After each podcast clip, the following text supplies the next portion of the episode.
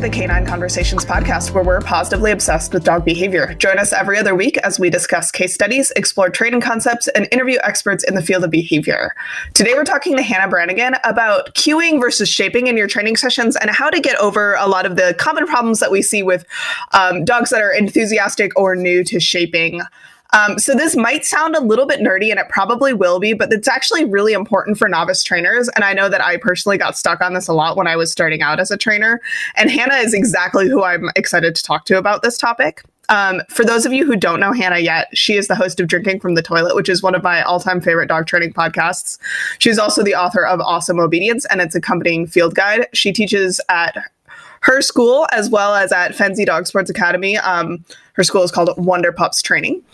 Hannah has a real skill for breaking down training into teeny tiny increments and creating clean loops of training. And it's one of the things I admire about her most. So, welcome to the show, Hannah. Thanks for having me. Thanks for coming. And yeah, yes, and Ursa is also here as well. Um, oh, hi. yes, hello, surprise. Um, and for those of you who don't remember or know already, we also have some exciting news that you can support the podcast through Patreon for as little as $3 a month. So patrons get to submit questions, which we answer at the end of each episode. So join that conversation over at patreon.com slash canine convos. So, Hannah, let's just start off with talking a little bit about your dogs and what you love to do with them. Again, for anyone who isn't already familiar with your crew. Sure. Um, I have four dogs right now. Um, they range in ages from two to 15. Um, my oldest two are 12 and 15. That's Spark and Game. They're both Belgian Tervuren. Um, and then I also have a border terrier who is, I want to say six at this point, five or six. Time has no meaning anymore. So it's all it's a construct in the first place. What is uh, even then, time? Yeah, what is time? Um, and then my youngest is Figment, the border collie. Um, and I, I mean, what do I do with them? I like doing a little bit of everything. Um, mm-hmm. The the the Tervs are both um, conformation breed champions as well as titled in obedience and agility um, rally. I don't even remember at this point. Um, it's been so long since we've done dog sports, but um, we, you know, we've tinkered. Um, I'm probably best known for um, for competition obedience. That's what the the book Awesome Obedience is is about, um, bringing a positive reinforcement training philosophy and strategies to the competition obedience space, which is not normal. Um, mm-hmm. at all for that sport. So that's, that's kind of a, a, new thing. Um, and um, yeah, I've tinkered in flyball. My newest experiment is playing with frisbee dog stuff, which is is terrifying. Um, but I think it's important to continue to do things that I don't know how to do and I'm very bad at, uh, so that I can stay humble. And the dogs are really good at, you know, keeping you from getting too much self esteem. Um, feeling like you know what you're talking about. Yeah. yeah, yeah. Absolutely. Kids are good at that too. yes, it's true. yeah. I feel like if you're going through life and someone isn't like just completely, you know, sort of decimating your your what you think you know on a regular basis, you're probably doing it wrong. good. Then I'm on the right track. awesome. yeah, that's encouraging. So, um, for what we're talking about today, I know um, we kind of hinted out at the beginning is kind of the idea of helping dogs um, and trainers through these really common problems that we see in the like novice or more advanced shaping sessions where you're trying to get out and do a training session with your dog and maybe you're hoping to clean up their backup cue um, but the dog keeps throwing behaviors at you as um, as if they think that we're in a shaping session and kind of how to help a dog clear that up. And that was like the first inkling of a question that I had when I wanted to get you on the podcast, and we'll just kind of see where that goes from here. Um, but I know that's a, a, such a common problem for people, and you know what what are some of your initial thoughts when I bring that up, Hannah? Sure. I mean, my, my initial first initial thought is that's super common. Um, I think that that's it's one of the criticisms or complaints, or and I'm I'm going to say that it's even a um, misrepresentation of a clicker trained dog that.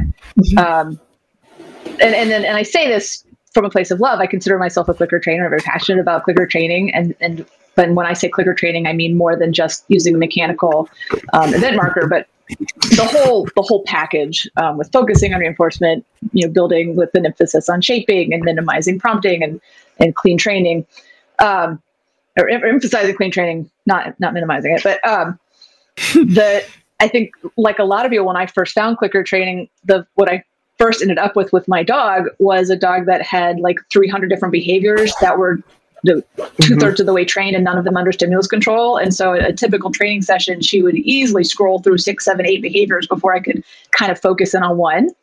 And that's not entirely a bad thing. There's some value in that, which I think we should we should probably put a pin in that and make sure we come back to it.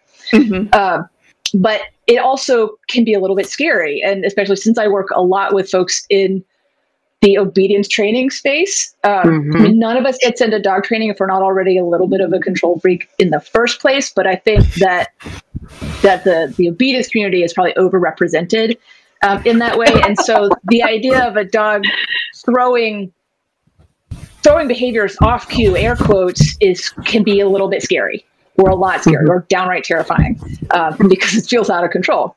And I've absolutely had training sessions that felt and were uh, totally out of my control and then learn, and learn from them learn from those mistakes. So um, so you know a lot of things um, one is it doesn't have to be that way. Um, there are totally things we can do to structure the training sessions if you if you're listening and you're find like you're recognizing yourself oh my gosh my dog also has 300 behaviors.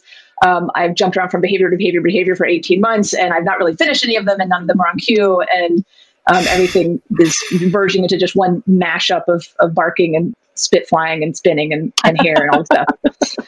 Uh, we can fix that. Like that's totally solvable.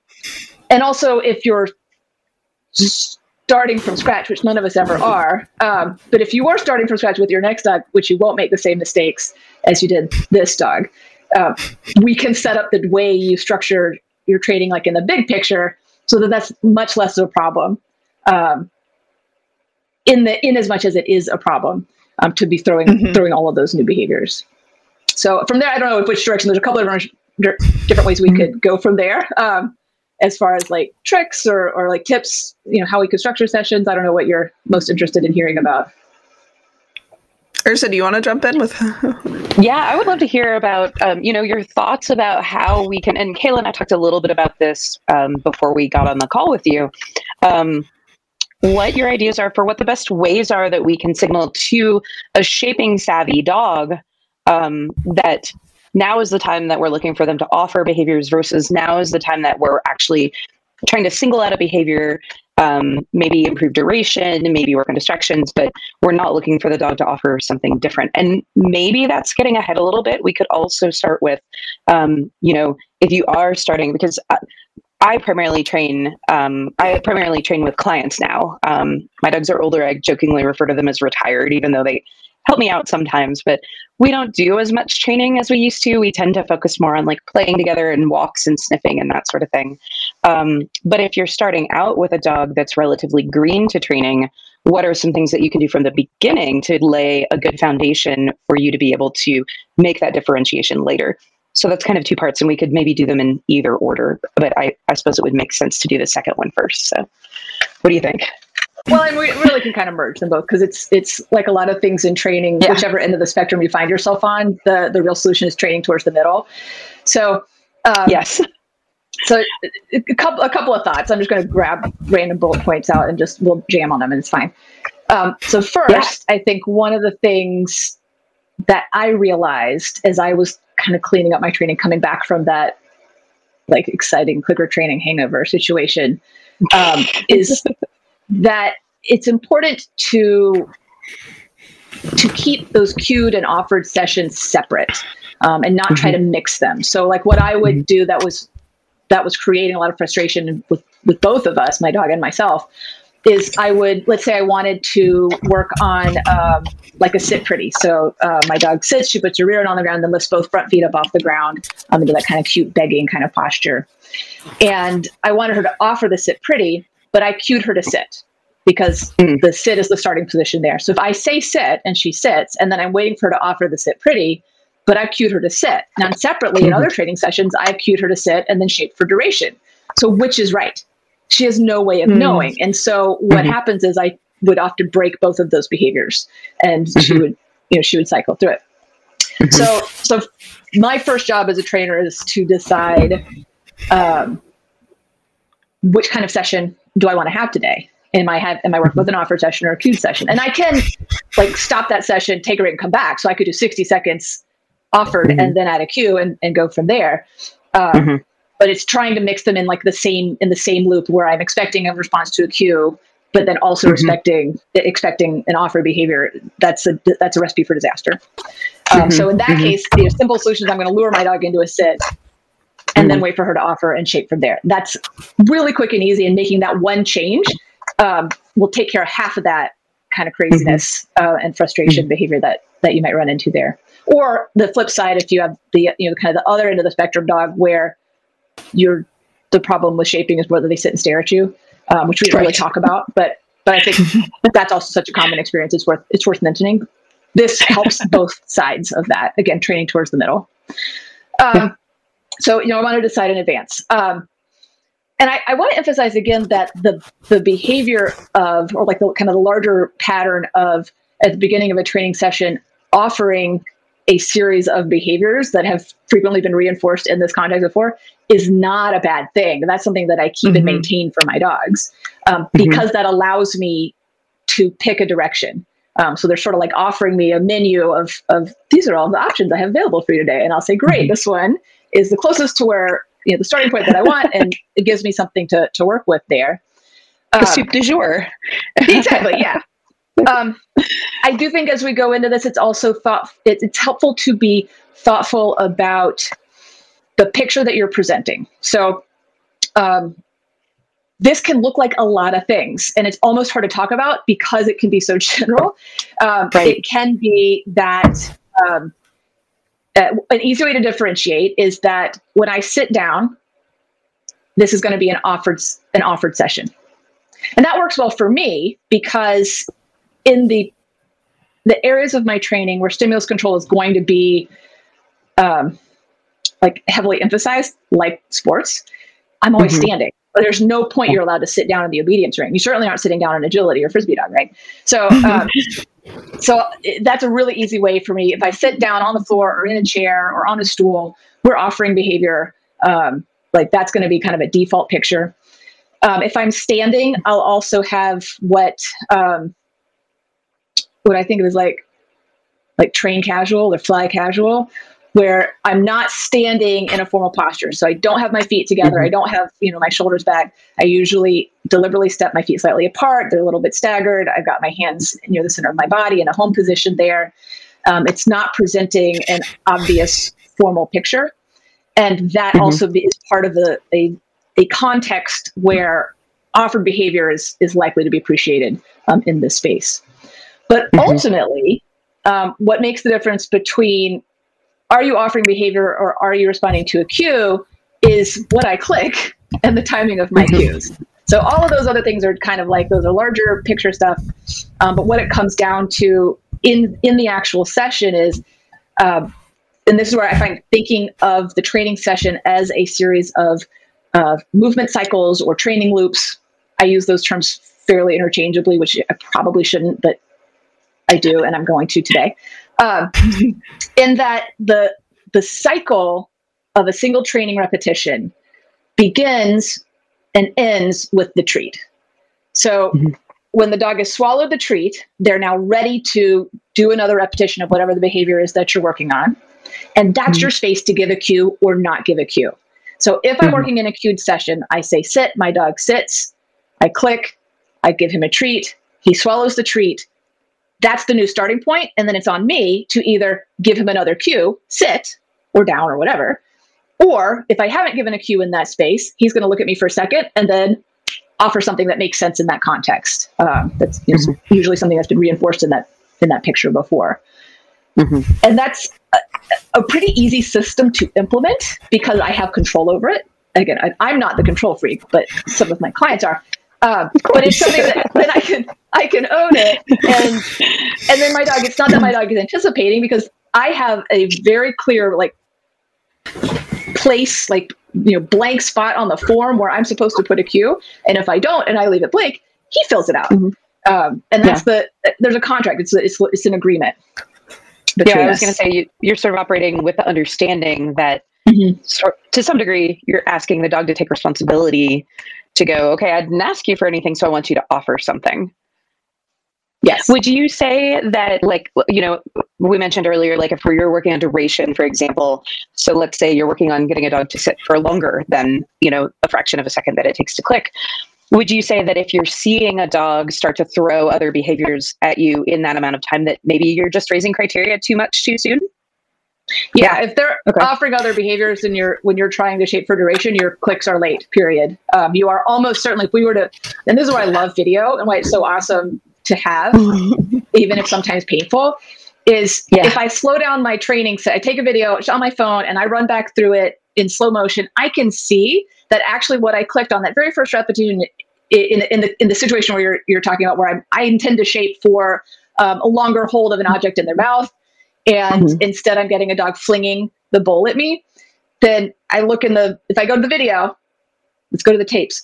Um, you can see actually that very first click where the, the wheel started coming off, he was already letting go. His mouth was had already closed and was starting to open back up again. And people can't see my hands gesturing, but um, they're already starting to open back up again. And that's the movement that I clicked. I clicked the muscle um, movement of mouth opening, and now I bought it.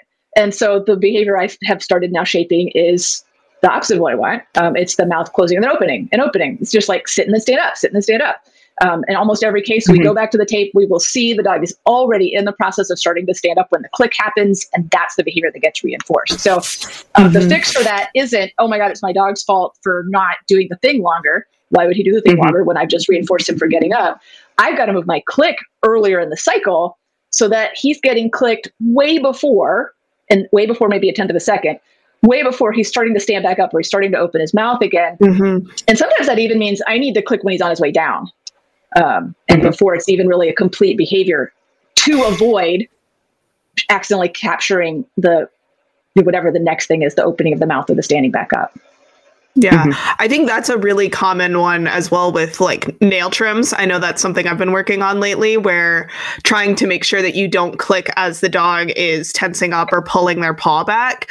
And I know for me one of the the things that I I think about a lot with that um or that I think might be part of my problem with it um is that I want to get that repetition in and if as the dog is pulling away I don't click and I just let them pull their paw away we've just lost that repetition. And if i'm trying to do you know like 10 treats while the microwave is going or whatever it is I, I, like it's just it's a it's a hard thing for us trainers i think to just like let a repetition go unreinforced. But i think maybe what we're saying here is that letting something go unreinforced is better than reinforcing the wrong thing. Maybe. I'm gonna, I'm gonna have to go with the dog trainer. It depens um, I was just about to say that. I, think, I was like, I this sounds like a, a job for it depends.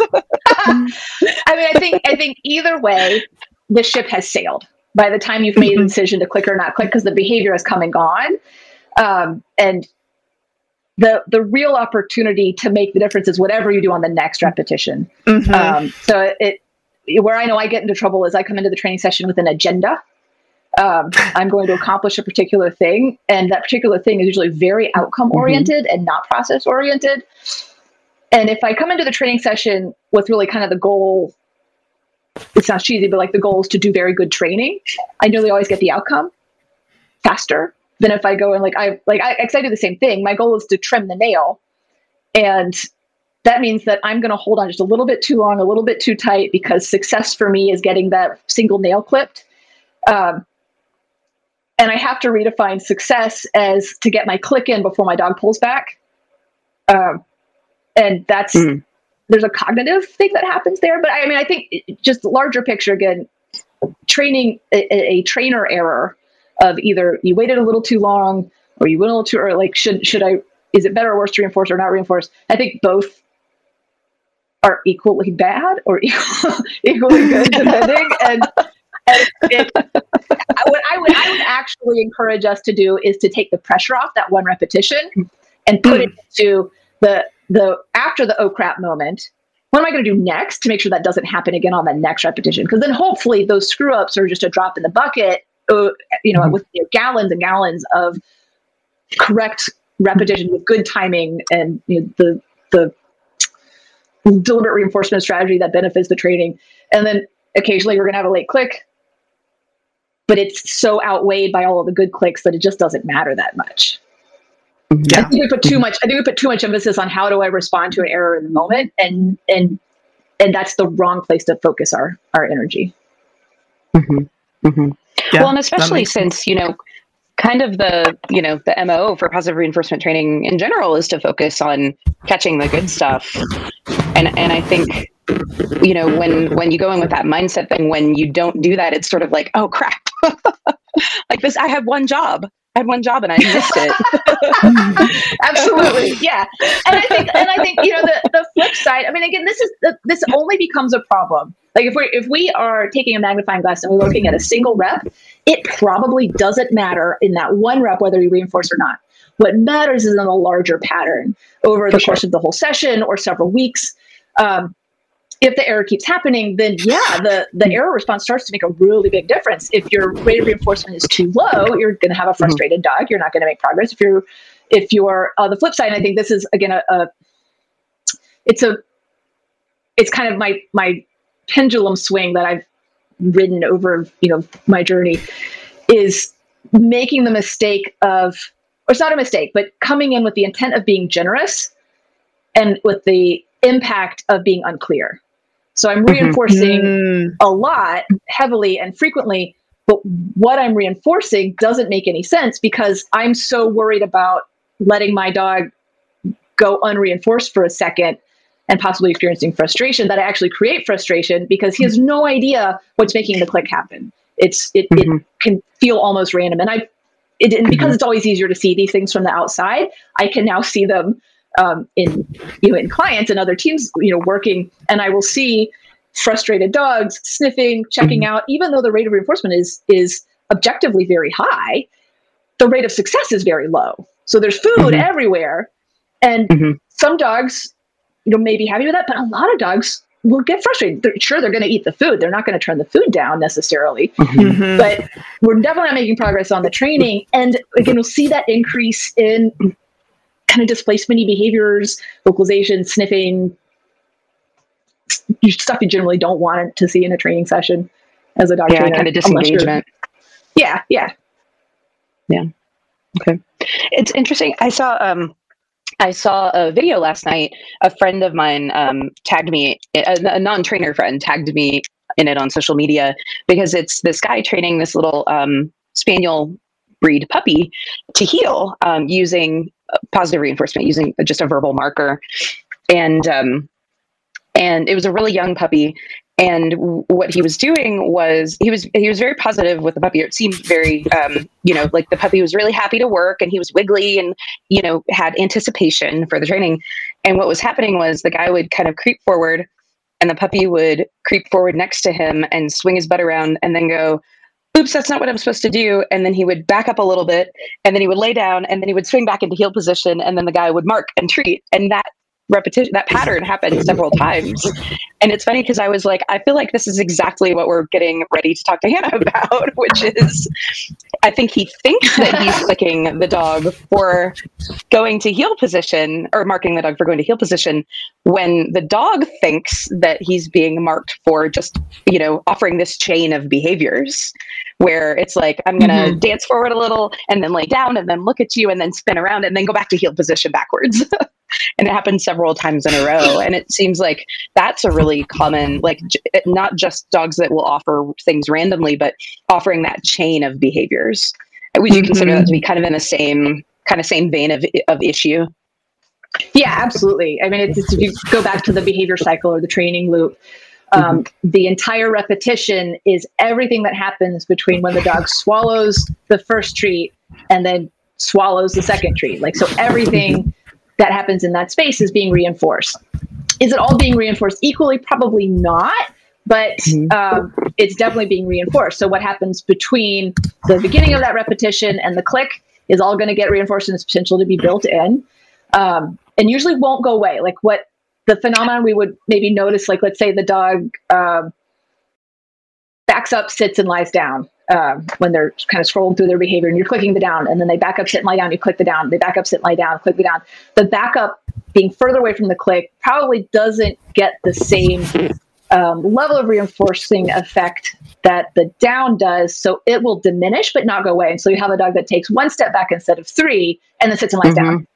Mm-hmm. Um, but it, as long as it's happening in that loop, it's still being reinforced. And so again, the trick is how can I set up this session either by changing how I reinforce, by changing what I click or when I click, or maybe I need to change something about the environment or something about I'm part of the environment as well, so something you know, something about me or my position, so that mm-hmm. I get the down without the backup and the sit, so that I'm the only thing that happens when my dog swallows the treat is he goes right back into the next down.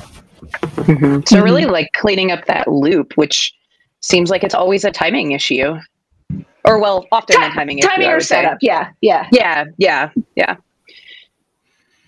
Yeah, and I think that kind of brings to what I kind of wanted to pivot to next, which is talking about how I think this is basically just a question of stimulus control, just a specific type of stimulus control or a specific category. And, you know, Ursa and I were talking before we hopped on about, you know, is this a place where like no reward markers or keep going signals can be helpful? Um, I also have been thinking about, you know, like s- using stationing as a way to help a dog with this or um, props to help clean up things. So I, I, think we've got at least four different um, ideas I just spat out at us. Do we like any of those uh, or dislike any of them? Um, any that we want to kind of dig into a little bit as ways to deal with this uh, quandary? Didn't want to call it a problem. yeah, yeah, yeah. It's a training challenge. Challenge, yeah. yeah. Sure. So, I, uh, part of the problem we're talking about things like no reward markers and keep going signals is that that is it's a label, and we mm-hmm. often are saying mean different things when we're talking about them. So when I say a no reward marker, what I mean is using usually a, a verbal, but could be any stimulus, to indicate that reinforcement is not available. Mm-hmm. Um, so uh, when I was first learning about this concept, I was taught to use the word wrong.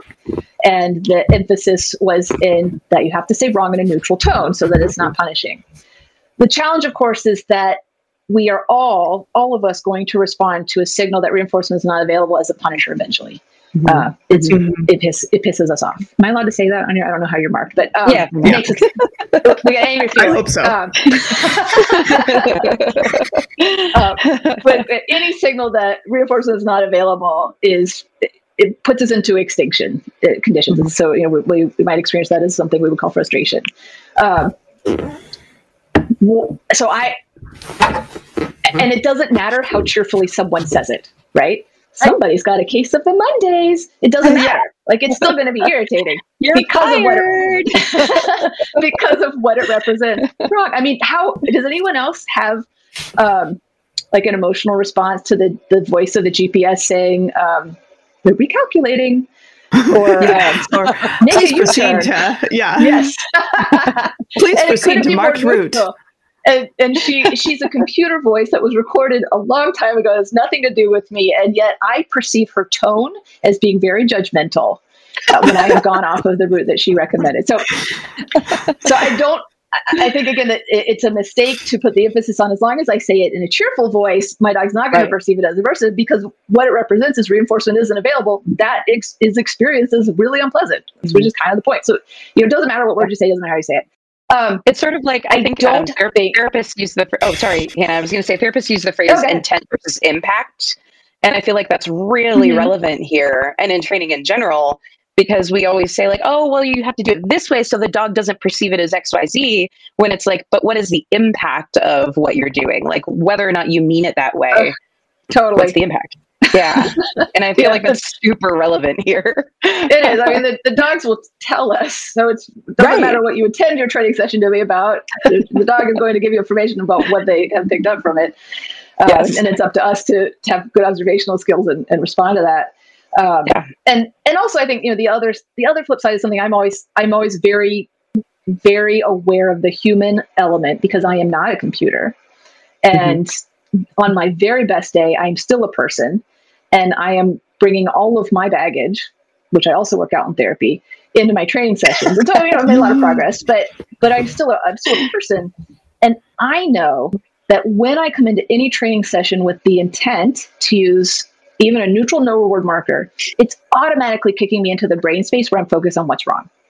Mm-hmm. Um, and so as soon as I'm thinking about what's wrong and I'm using any brain cells to time my my wrong or uh or whatever, um, it is taking brain cells away from focusing on reinforcing the correct behavior, and so my it affects my timing, it affects my training choices. Um, mm-hmm. I am much more prone to lumping if I am expecting to be able to block the dog from the incorrect response in some way, verbally or or otherwise. Mm-hmm. Um, I and and what I have discovered in almost like in every case, I do better training when I focus all of my brain cells on setting my dog up so that the correct behavior, the goal behavior is very, very, very likely to occur, some slice of it. Um, and that I'm setting my criteria and focusing all of my energy on good timing um, of reinforcing the correct behavior. So again, ultimately reinforcement drives behavior. So the only thing that's going to move your training forward is getting correct responses that you can reinforce. That matters mm-hmm. so much more than anything that you do to respond to an incorrect response.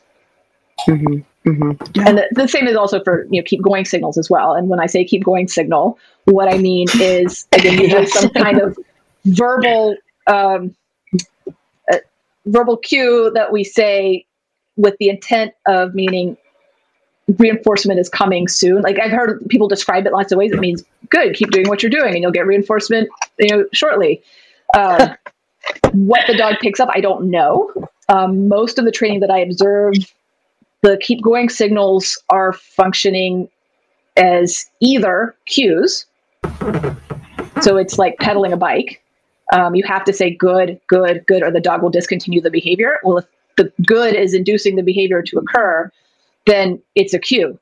It's mm-hmm. not a mm-hmm. reinforcer. Of course, cues can be reinforcers, but I don't find that helpful in this model. So we're going to pretend that that isn't a thing right now. But um, and again, I, I'm best served by slicing my criteria for duration such that my click is reinforcing the clean response. Um, again, you kind of and, and, there's nothing wrong with the, with using a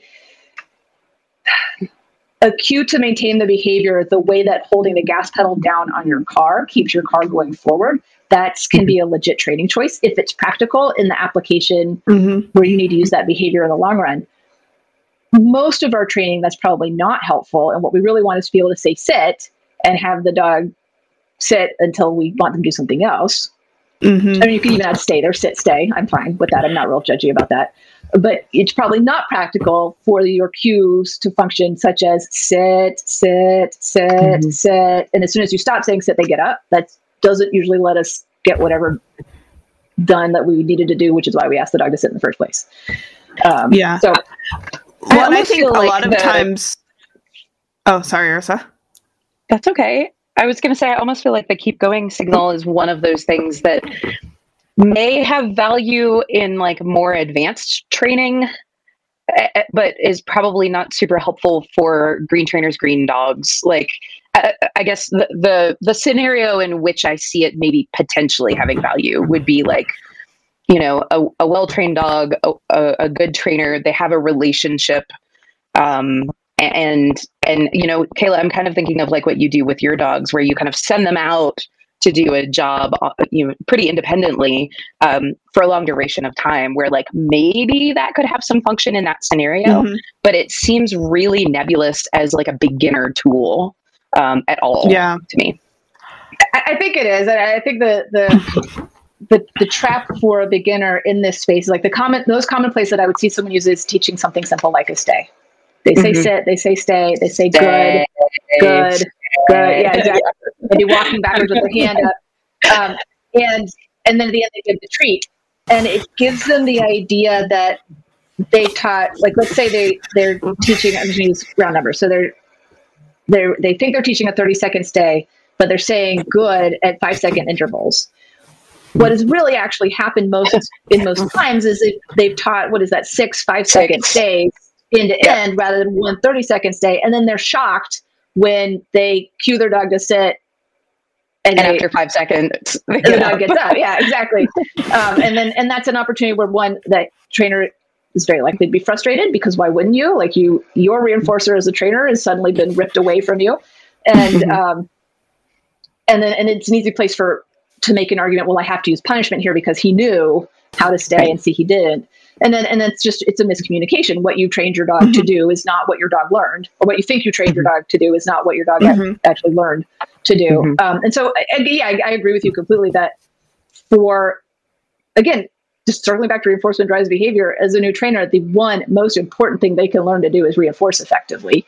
And let's keep that mm-hmm. simple. Like get, be really, mm-hmm. really good with one event marker, one reinforcement strategy. When you can do that one flawlessly, then then we can maybe get fancier. Um, yeah. Yeah. Well, and even when I think about the times that I use what I might call a keep going signal, and I'm thinking about it critically, um, the the big example is like I, I give Barley something cute to hold, and I try to back up to take a photo. um, and I will say, you know, wait um, is usually the cue, and in thinking about it critically right now, I think I'm mostly using wait as an interrupter or a punisher for any inkling of movement that I'm seeing from him. I don't. yes.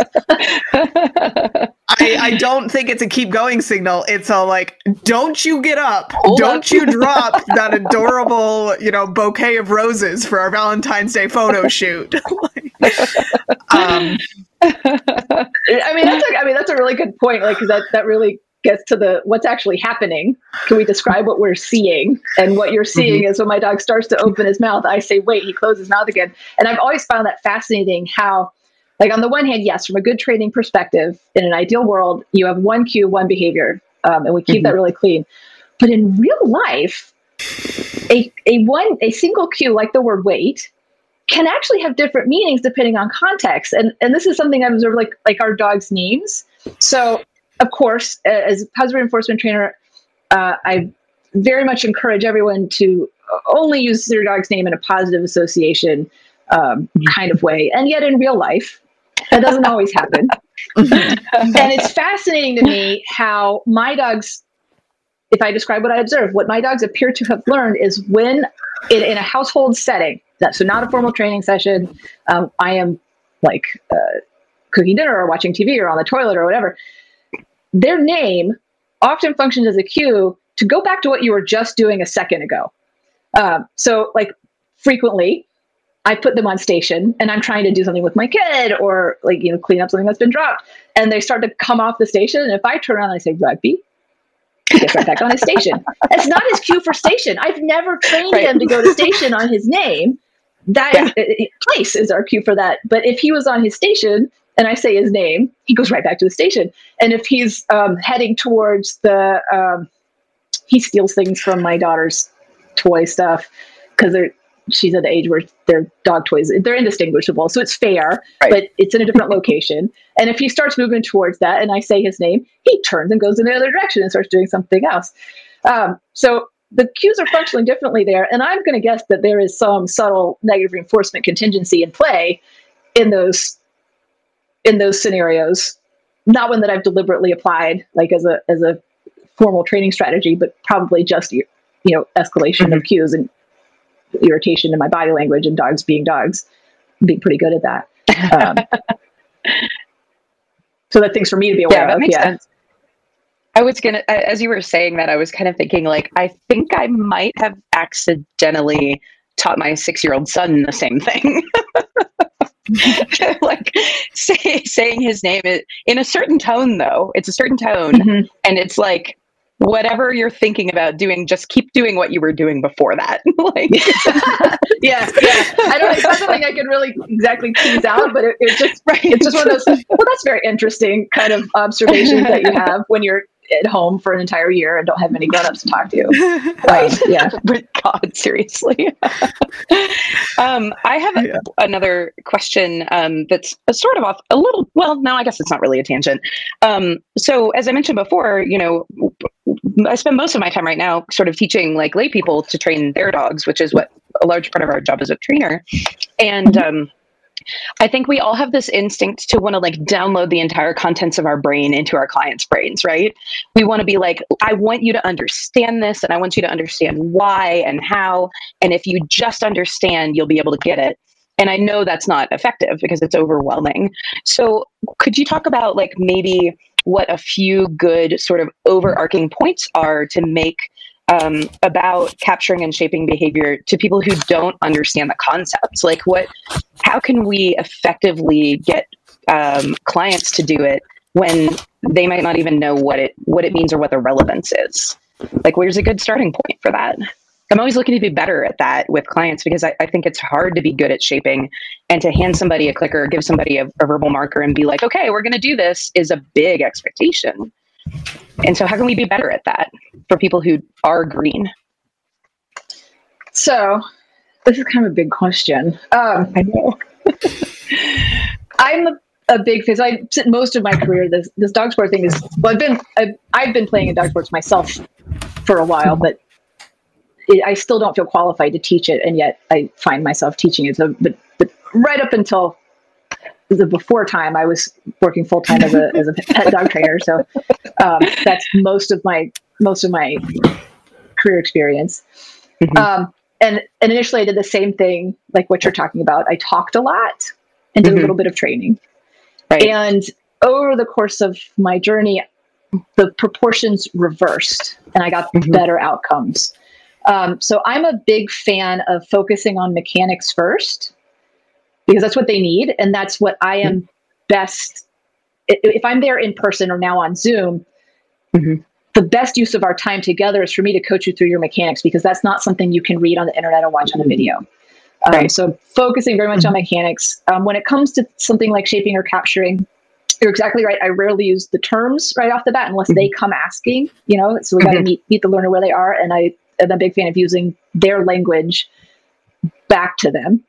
Mm-hmm. Um, I usually start with, um, in all my pet dog classes, the first thing that we would work on is, a, is shaping a mat behavior.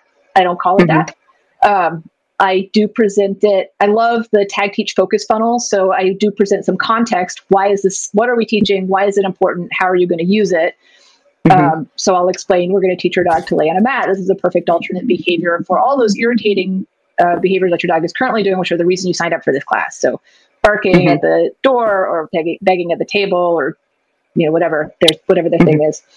Um, and then i give them effectively the recipe that is shaping. We're shaping them to go to the mat but i'm not telling them to select criteria. I'm moving them. So i have them place the mat um, six inches from the wall. Their toes are at the edge of the mat facing the wall so their dog's in a little dog aquarium because usually in your, your typical dog class set up their chair is to the one mm-hmm. side and then the mat's there and then there's so there's just one open side of that aquarium and I can close that with a second chair if I need mm-hmm. to.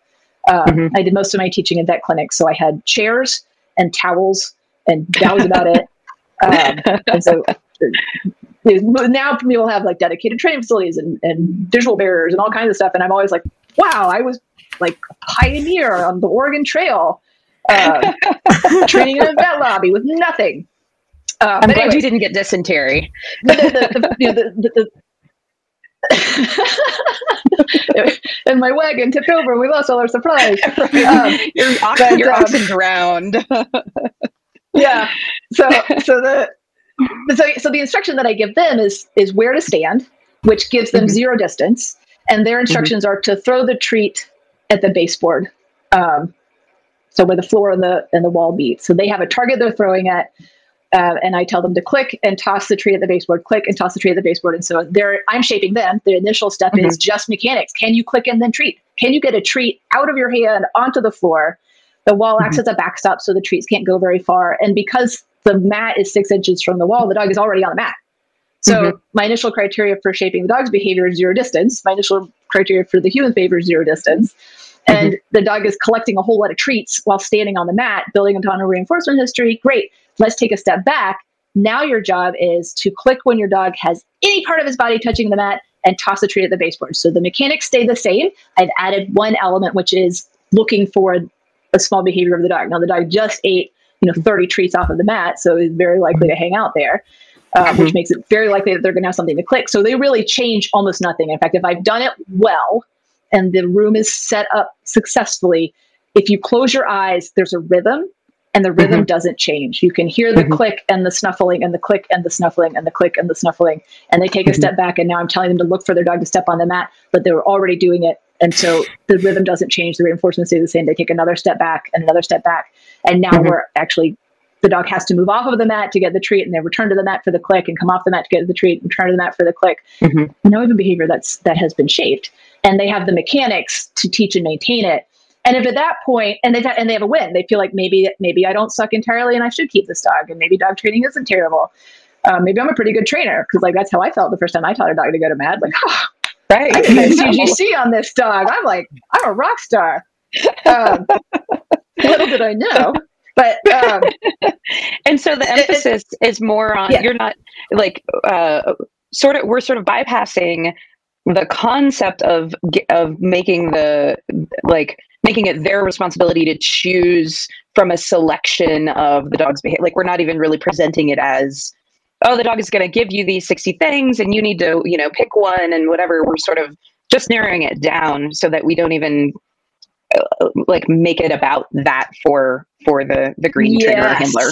Okay. And that's so important. And if you think about it, you can have the best criteria and eye for it. And if you can't get the click and the treat where it goes, it won't make any damn difference at all. It doesn't matter. Because yeah. reinforcement drives behavior. So if you don't have good mechanics, the best training plan in the world won't make any difference. So we've got to have mechanics first, no matter what. Like it always comes down to mechanics. People that come to me for competition, um, high level competition stuff, and like, well, we got to be able to reinforce your dog effectively, so we need to work on your mechanic. Like it, it comes down to mechanics. Um, mm-hmm, yeah. And and if you look at how we learn stuff in or you know if we're taught well in school you need phonics before we can talk about character analysis like mm-hmm. can you sound out the letters and know what know what and know what right. the, the, letter sounds are like you have to have that um, otherwise you can't you can't write like you you just literally mm-hmm. can't so it doesn't mm-hmm. matter um, and the same thing with us if we put all of our emphasis on the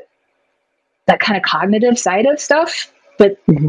But, but treats are dropping everywhere you're not right. going to end up with a with a good outcome. So we have to start with mechanics. Yeah, what can I do sense. to make everything else easier for the human while they automate that treat delivery cycle? Mm-hmm. Oh, I like I like it when you put it that way. And that's cool. Um, I think we probably need to pivot to Patreon questions. Do we have any last kind of thoughts um, or things we want to circle back to um, before pivoting? I mean, Hannah, I feel like I could talk to you for hours. So I can talk about doctor for hours, so that's not a problem. I know, same, right? I don't think that is, so. That is why we have like, podcasts. I know. Do you feel like we've kind of fleshed out the concept that we wanted to address? Any lingering um, thoughts? I think if we could touch on stationing really briefly as a another um, way to help with the specifics the you know the overarching um, concern of a dog who's offering behavior. I know mm-hmm. Hannah that you're pretty good about using stationing um, within your training as a way to kind of have a loop or um, give yourself time to think if you need to pause a training session. So why don't mm-hmm. we bring that up? I think that is probably one of the easier solutions. And especially for people like i know i probably fall into that like overly generous camp and i make a lot of problems for myself because i'm like oh but that was such a nice down. And like yeah i was working on sh- teaching you to shake but but you're an 18 week old puppy and you just offered it down and you're such a smart good perfect boy. And i'm just like digging myself a hole. Um so stationing. Yeah yeah. So okay. So stationing um again, when I say stationing, what I mean is some kind of parking space where I can park my dog in in, in space. In that's a parking space for you. Um, but it, it, it's a it's like you're parking in a, space. it's a space where you can park. Um, it's a physical location. There may or may not be a physical target there, though usually yes. Um, so mm-hmm. it could be a crate, but it doesn't have to be a crate. It could be a dog bed, but it doesn't have to be a dog bed. It could be a mat, but it doesn't have to be. It can be the leash in a circle, but some some concrete anchor um, that is is a, is on a on a piece of earth, or I mean, it could be a thigh, but that we can point to. Everybody knows it's got edges. That's the important part. Um, when my dog is on station, we're not actively training. So anytime um, I, I use the station as punctuation frequently in training. So it's the beginning and end of the training session. We always start off the training session by popping on station, even for just a second, like, and now I'm ready to go. Um, while my mm-hmm. dog is there, the usually I'm not reinforcing a lot on the station because that's where I'm thinking or I'm making sure that I have my plan. I'm visualizing, okay, I'm going to start by tossing treat over here and then I'm going to click for this. Um, and making sure that I have um, you know, just all those little last second things before I pull my dog off so that when I, so that I am clear, I'm able to provide clear information um, and I'm ready to reinforce that my dog does the right thing because yeah, if their dog does the right thing and you don't reinforce it and you do that often enough, it's you're you're not going to have you're not going to make a lot of progress the, with your training because your reinforcement drives behavior, and you're creating um, a larger dynamic where the beginning of your training session is characterized by frustration. Mm-hmm. What the hell do you want, mm-hmm. mama? Uh, and that tends to lead to disconnection and loss of focus. And and again, most of the teams that come to me for troubleshooting because they have difficulty with focus or attention or however they label it, uh, is a two way street there. And it's usually because you're not providing clear information. So there's no reason for your dog to pay attention to you. Your, your station is very staticky. Uh, and so it's, it's, it's buffering forever. And so they click away to find something else. recalculating, recalculating. recalculating. Um, so I want to make sure, because I want my dog to snap into focus immediately at the beginning of the session, I make sure that I am in focus immediately at the beginning of the session. So we come off of the station immediately into reinforcement. Um, whether that means I'm giving a cue or we're offering behavior, whatever, depends on the session. Anytime I can find myself starting to spin or the wheels are coming off, things are starting to spiral. That's my that's my like break the glass in case of emergency. We go back to station. It gives me a new starting point. So because every training session starts on station, then anytime I need a new starting point within a session, I can go back to station. Uh, and that might be because some unexpected um, environmental distraction showed up. It could be that the training plan isn't going the way that I thought. It could be that uh, you know I, I overestimated what I was going to be able to get, which is usually how my training plans go, not the way that I want. Um, okay, I need a new starting point because continuing to stand there while my dog barks at the end of the leash, or continuing to stand there while my dog um, you know, sniffs and spins out of control, or barks at me, or whatever. That's never going to help because we're building that into the loop. Best case scenario. So back to station, clean starting point. I can go again, and then I end the session back to station, and then you know back to the car, back to the into the yard or, or wherever. Um, and, and, I do think that having like is that the only way to meet those principles? No, but it's such an easy and convenient way to do it. Mm-hmm. It's very clear. Um, it's an easy habit to establish. Like it's a it's a practice. It's part of your training practice, and it it just like stationing for household behaviors, it prevents a lot of problems, and it just helps me keep the training session cleaner. Mm-hmm. That makes sense. Yeah. Yeah, definitely. All right. Um, yeah, let's bob on over to our Patreon questions. Um, so I think all of these are from Caroline, who is our all-star patron. um, and our first one is: If life ever possibly pulls you in eight different directions and you aren't in a great headspace, what are some ways you've been able to reinforce your own behavior of training the dogs? This sounds like an so asking, asking for a friend question. Only. yeah, um, yeah, only right. Only pulled in eight different directions. That feels that feels like a, a vacation. Um, but um, yeah, I, I mean that's, that's that's kind of just how I live right now. Um, there's always something competing for my time. Um, what are some ways that I've been able to reinforce my own behavior training dogs? So I do turn towards um, a lot of the same kind of like what we know about establishing any kind of behavior, any any habits, um, habits or behaviors. It's just different words for the same thing um, in people. So things that I know, there's a couple different ways that I can go for it. One, um, I can try to set some goals for myself. That usually isn't super effective at motivating me or keeping me on track. It's supposed to, but in and of itself, I've just observed that it's that's just yet another gratitude journal that I fill out the first three pages of and then leave to go dust for another year. Um, so I set the goals and then I just feel bad about them. Um, accountability yes. helps me a lot. So um, whether I have a goal or not, scheduling a specific time and telling someone that I'm going to show up and do it. Um, because then I feel a little bit embarrassed if I don't, because then they know that I suck. And if if if other people don't like, I mean, I always am waiting for people to recognize that I actually do suck, and I'm just making all up. But um, you know, so so I'll I'll do that a lot. I'll say like I'll put out to like our local um, training group, hey, I'm going to the park, um, you know, this time on Friday. If anybody wants to join me to train. Um, and then I usually do that when I'm at like my peak energy level, like when you feel like it's 11 o'clock in the morning. I feel pretty good about myself. I'm going to have today is the day I get my stuff together. Mm-hmm. Then, all of it, all, all the stuff is getting together in one day. yeah, yeah. And so then what happens, of course, it comes to the time that I'm supposed to do the training. I don't really want to, but I've already told them that I was going to be there and they will mm-hmm. know that I'm a terrible person if I don't go. So I go and then I get some training. And it turns out that I like training dogs, I enjoy it. And so when I do some of it, it reminds me that I like doing it. And I am then more likely to do it again in the very near future. It's the opposite of flossing. So more training tends to get me more training. Um, so accountability works. Also, I'm I have noticed that I am the sort of person who does a better. I, I have to have some skin in the game ultimately. So if I pay for a class or I pay for a workshop, um, like I, again, it always feels like when you send in the registration for something like a couple weeks in advance, this is a great idea. I'm so excited about this. Saturday morning rolls around. Oh, why did I commit to doing this? Uh, but I have to go because I paid real money, you know, and, and we're all dog trainers here, so money is a real thing. yes. um, but I, I know if I sign up for something where I've committed a time and I've put some money on it, um, it, it increases the chance that I'm going to actually do it, which again puts me in contact with that reinforcer of it turns out I like training dogs. That's mm-hmm. right, I do like training dogs. So those are those are the main things that I lean on, and then on like the shorter term stuff, um,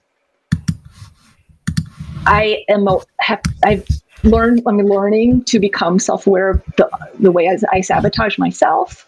Um, so things like like i don't do a lot of agility at home because moving the equipment around is hard and i don't want to. So um, if the equipment is already set out i'm a lot more likely to do the training. So i have learned to for whatever the thing is to separate the setup from the training session and to do the setup in a time when i couldn't do training anyways and then I'm ready to do the training when I do have, like I don't let myself do both things. So if I'm going to like what I want to do in my head is I'm going to set up a jump chute and then I'm going to work all of my dogs with the jump chute. But by the time I get all the jumps lined up, I'm out of time and I'm tired and I'm grumpy and I don't actually do the training, which is the part that I like. But if I go out in the dark and drag jumps up to the yard and set them up and measure them, it's too dark to train. I'm not allowed to train in the dark because I would kill both of us. Uh, this is a, you know, self-imposed, but also re- reasonable, realistic then hey, you know what? Tomorrow morning when the sun does come up, they're already out there and I can go out and do the things. And it makes a it just makes a huge difference in my head. It and I don't know why that is to separate those things in time. And it's and it's not that it not it's not that well if I just block out twice as much time I would be able to do both things. It literally works better if I don't let myself train my dog once I've set up the equipment. I don't know why. And I could be the only person in the world for whom it functions this way. But no, um, I I find the I same like thing with really... work.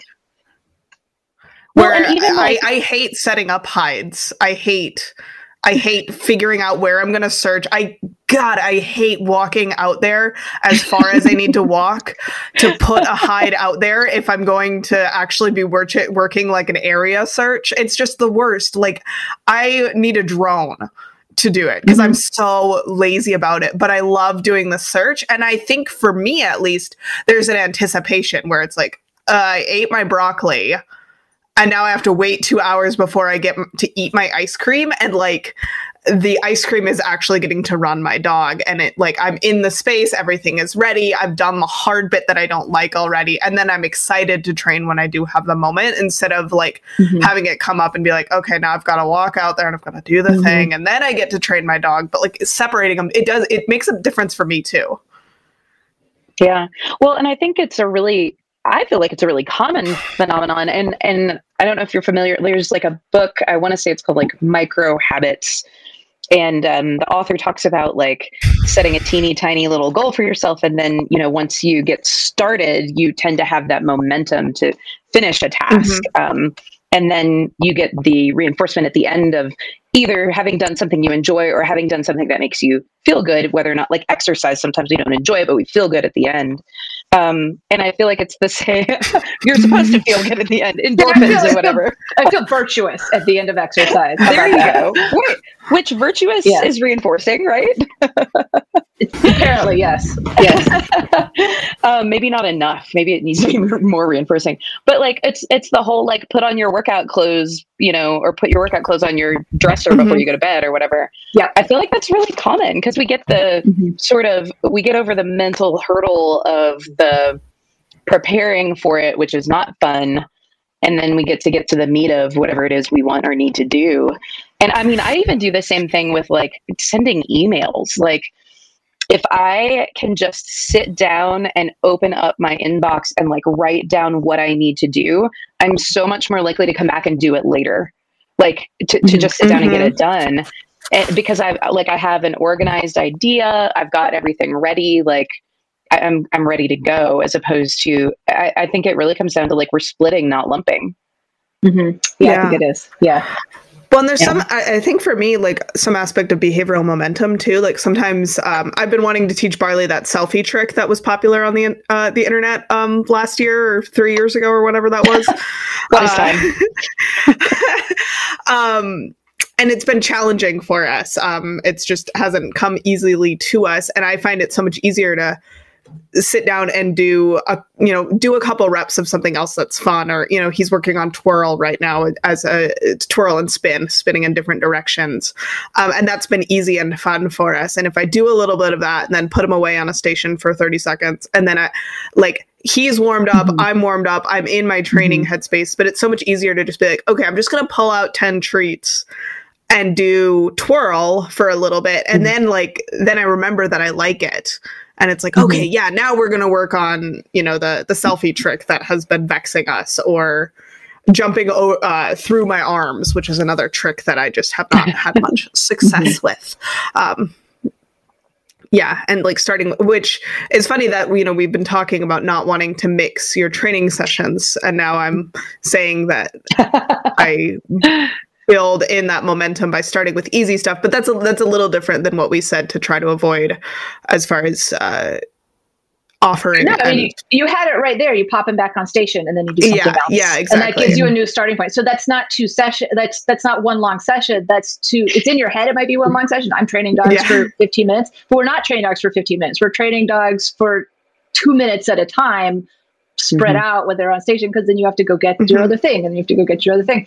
Um, those are different training sessions. And that's that's where again mm-hmm. using a station as punctuation makes it really clear. You don't have just one long run on sentence like how i usually talk. You have a pause and then a new start. Absolutely. Okay so we've got we've got two other patreon questions. I think we're gonna have to try to be quick with them. Um so the first one might be faster or maybe is do you have any fun kind of throwaway behaviors that are good for practicing observation and mechanical skills like toe flexing? Um, no. Um, all right next. what what what I do for practicing observation and mechanical skills is I like to use video. I use slow motion video um, to train my eye for the movement that I am looking for, and then I I can see it and process it more quickly in real time. Mm-hmm. Um,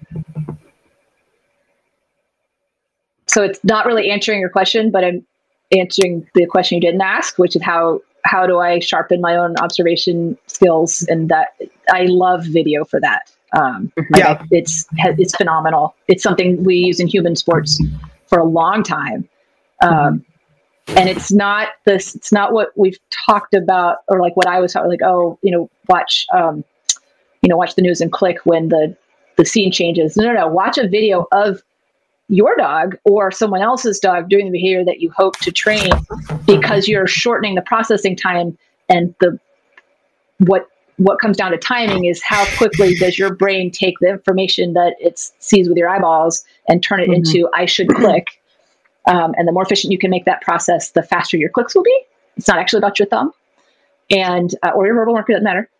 And um, and in watching video is the more specific, the better uh, to what you're mm-hmm. trying to train is is really good at that.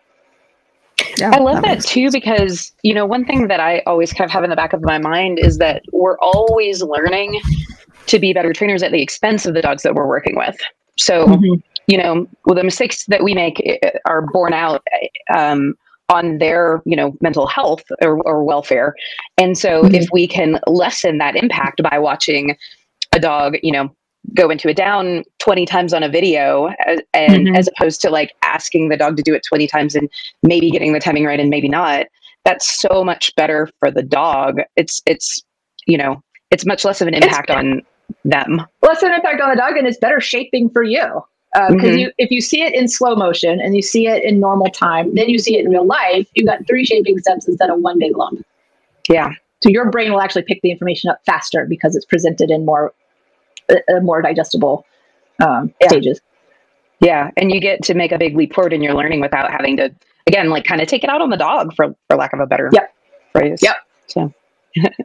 yeah. Cool. Definitely. Well, we have we have that one last question from our Patreon, Caroline.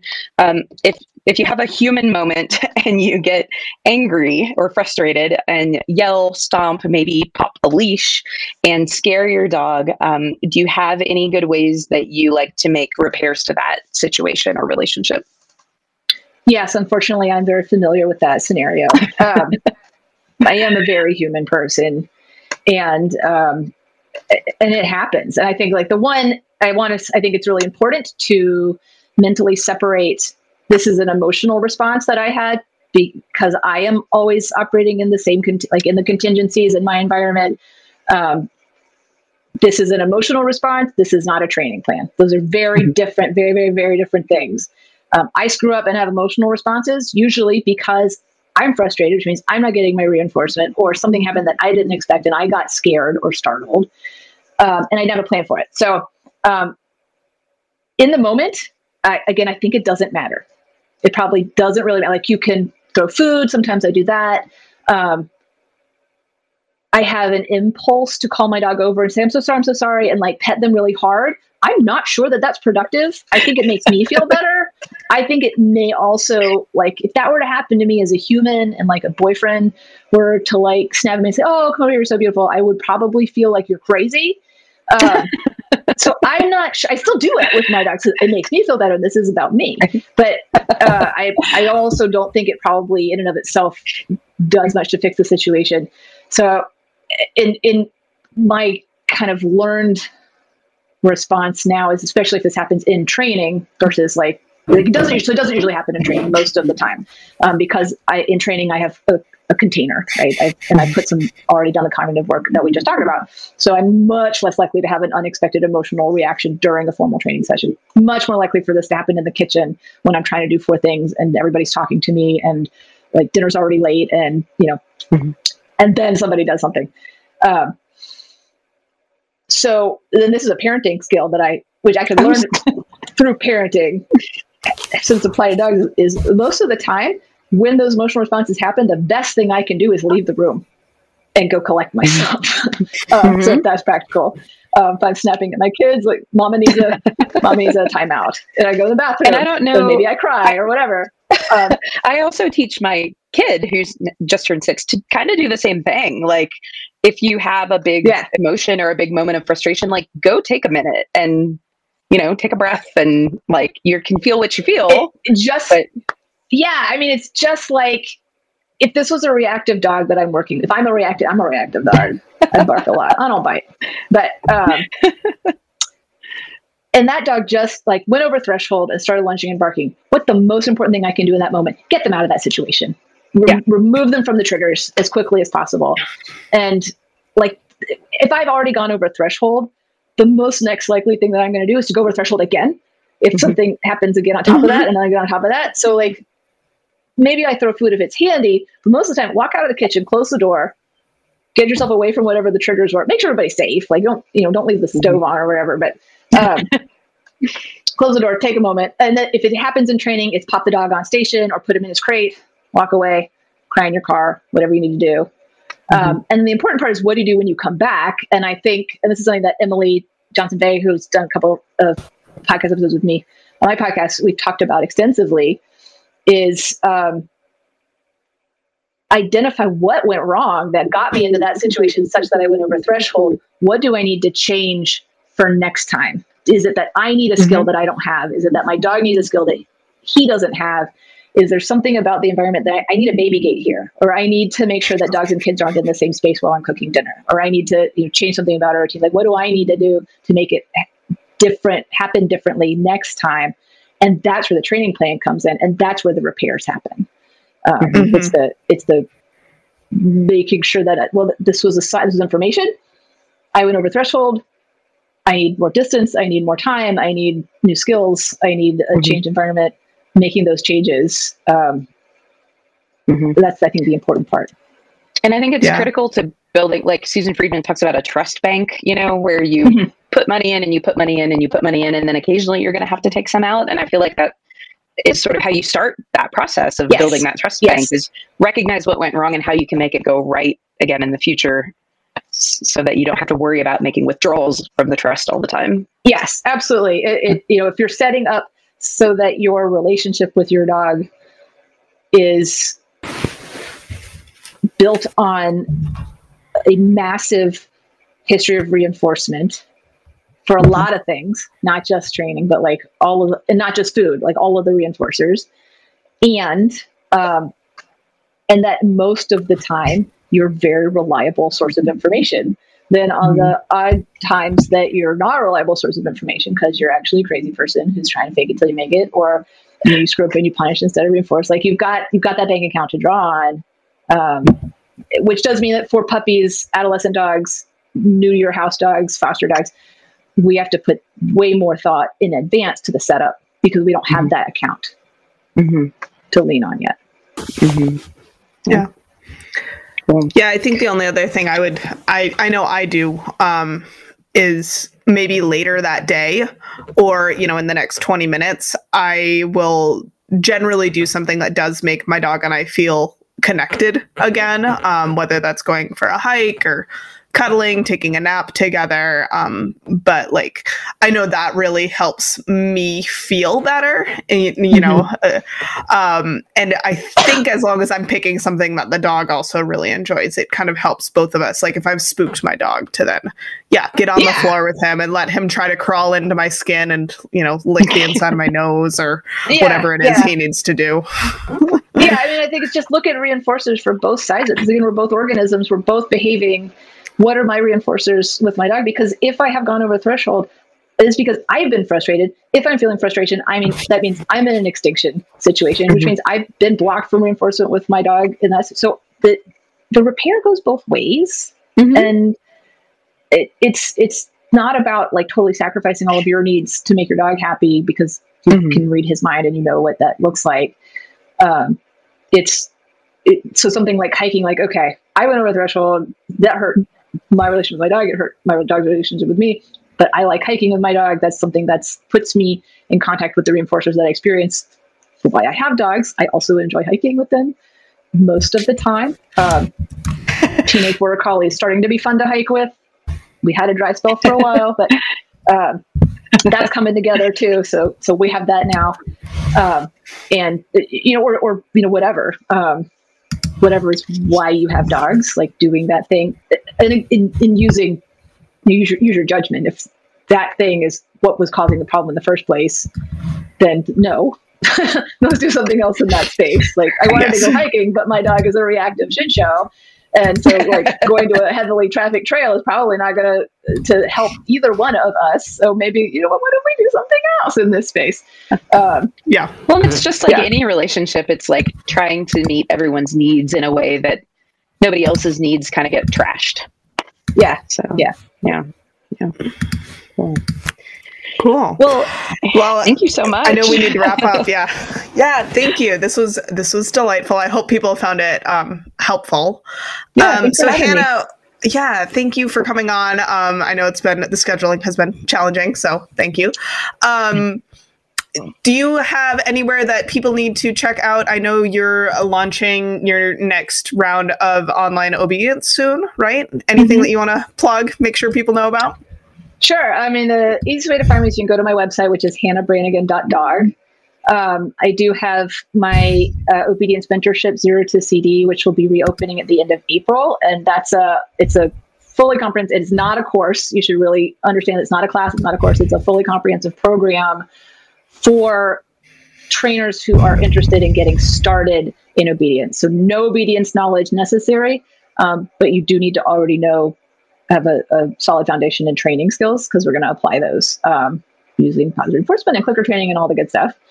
Mm-hmm. Um, and then I also have my podcast, Drinking from the Toilet, which is, is to my knowledge, the only one with that title um, that's out there. So you can search either my name or Drinking from the Toilet on wherever you listen to your podcast, and you should be able to find it. Great. Yeah. Yeah. Well, thank you again for coming on. Um, all of our listeners, um, as you already know, make sure you like, comment, subscribe, all that stuff, or not comment, review, uh, share, tell a friend about us. Like and subscribe. Uh, yeah. like and subscribe. yeah. Just, I, I, forget which, which platform I'm on. Just do the you thing, engage with do us somehow. Join us on Patreon. Um, we'll be in your earbuds uh, next week or two weeks from now. Thanks so much. Thank you, Hannah. Thank you.